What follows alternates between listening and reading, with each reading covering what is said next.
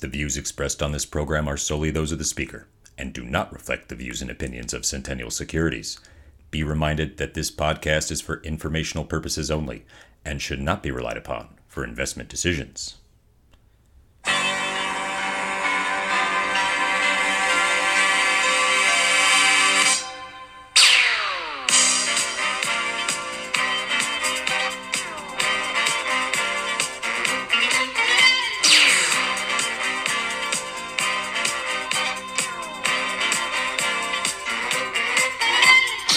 Happy Friday! Welcome to the weekly investment podcast, where we discuss the week's must know investment news and how it affects your money. I am your host, Walter. This week, we discuss the housing market, Tesla's gift, and BlackRock. It's been another exciting week in the investment world, so let's crack right into the news.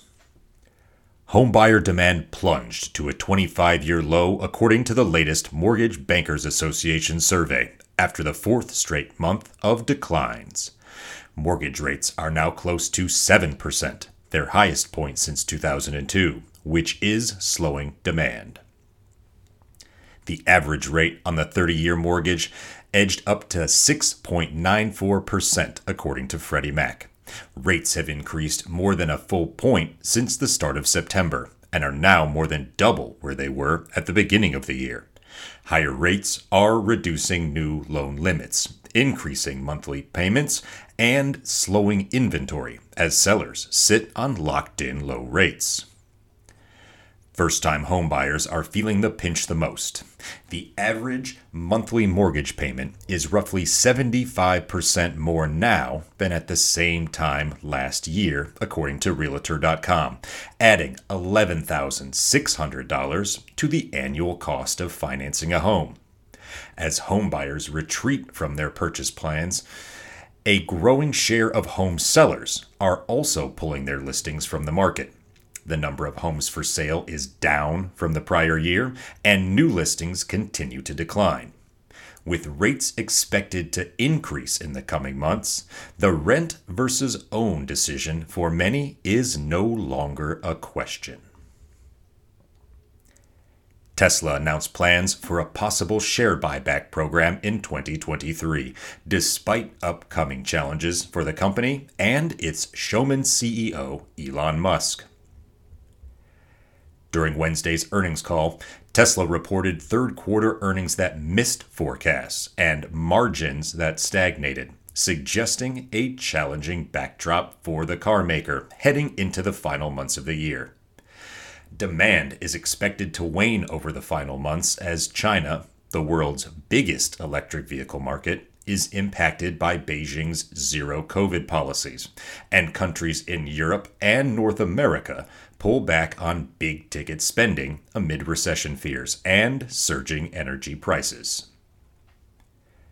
During Wednesday's earnings call, Tesla discussed repurchasing between 5 and 10 billion dollars in shares with the goal of spending idle cash to reduce the number of shares outstanding and boost the company's share price.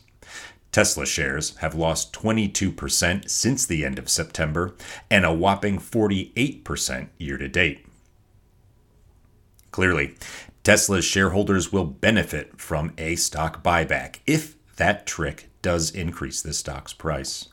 Elon Musk will gain big time as he is Tesla's largest individual shareholder, owning 155 million shares, representing almost 5% of the overall stock.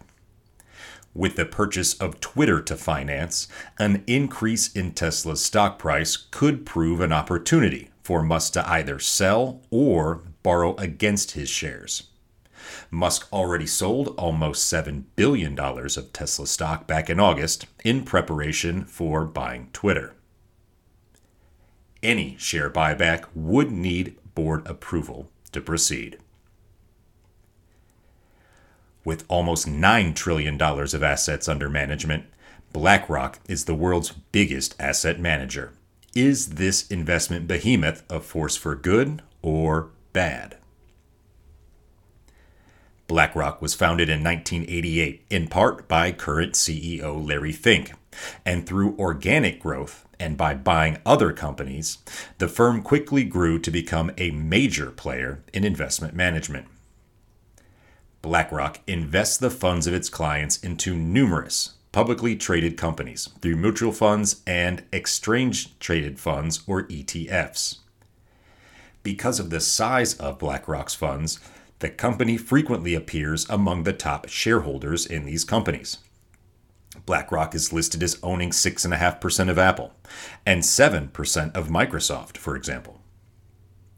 BlackRock states that these shares are ultimately owned by the company's clients and not by BlackRock itself, but it does acknowledge that it can exercise shareholder votes on behalf of these clients, in many cases without client input. This concentration of ownership has nonetheless raised concerns of possible anti competitive behavior. BlackRock has made news recently regarding the residential housing market and climate policy. It must be said that BlackRock does not directly own single family houses, but it owns stock in companies that do. Invitation Homes has approximately 80,000 homes for lease across the country and is the largest landlord for single family homes in the United States. And American Homes for Rent holds around 57,000 single family properties. BlackRock is a shareholder in both companies. Reuters reported that as a percentage of single family homes for rent, Invitation and Homes for Rent comprise about 1% of the total US's inventory. Regarding climate, CEO Fink announced environmental sustainability as a core goal for BlackRock's future investment decisions. This is a change, as BlackRock was once the world's largest investor in coal plant developers and owned more oil, gas, and thermal coal reserves than any other investor. Environmental groups such as the Sierra Club and Amazon Watch have campaigned claiming that BlackRock is the quote biggest driver of climate destruction on the planet end quote due in part to its refusal to divest from fossil fuel companies. BlackRock has since disclosed plans to sell US $500 million worth of stock in coal investments, which has not gone down well either. Missouri has pulled 500 million out of pension funds managed by BlackRock after accusing the asset manager of quote prioritizing environmental, social, and governance over shareholder returns end quote. Louisiana said it would pull 794 million out of the company's funds. Fink has defended the company's investments, saying, quote, I am now being attacked equally by the left and the right, so I'm doing something right. End quote. Tune in next week as we discuss earnings. Time for an update on America's biggest companies and what they see coming for the economy. Join us next Friday for that and much, much more. Thank you for listening, and please have a nice weekend when you get there. Talk to you next week.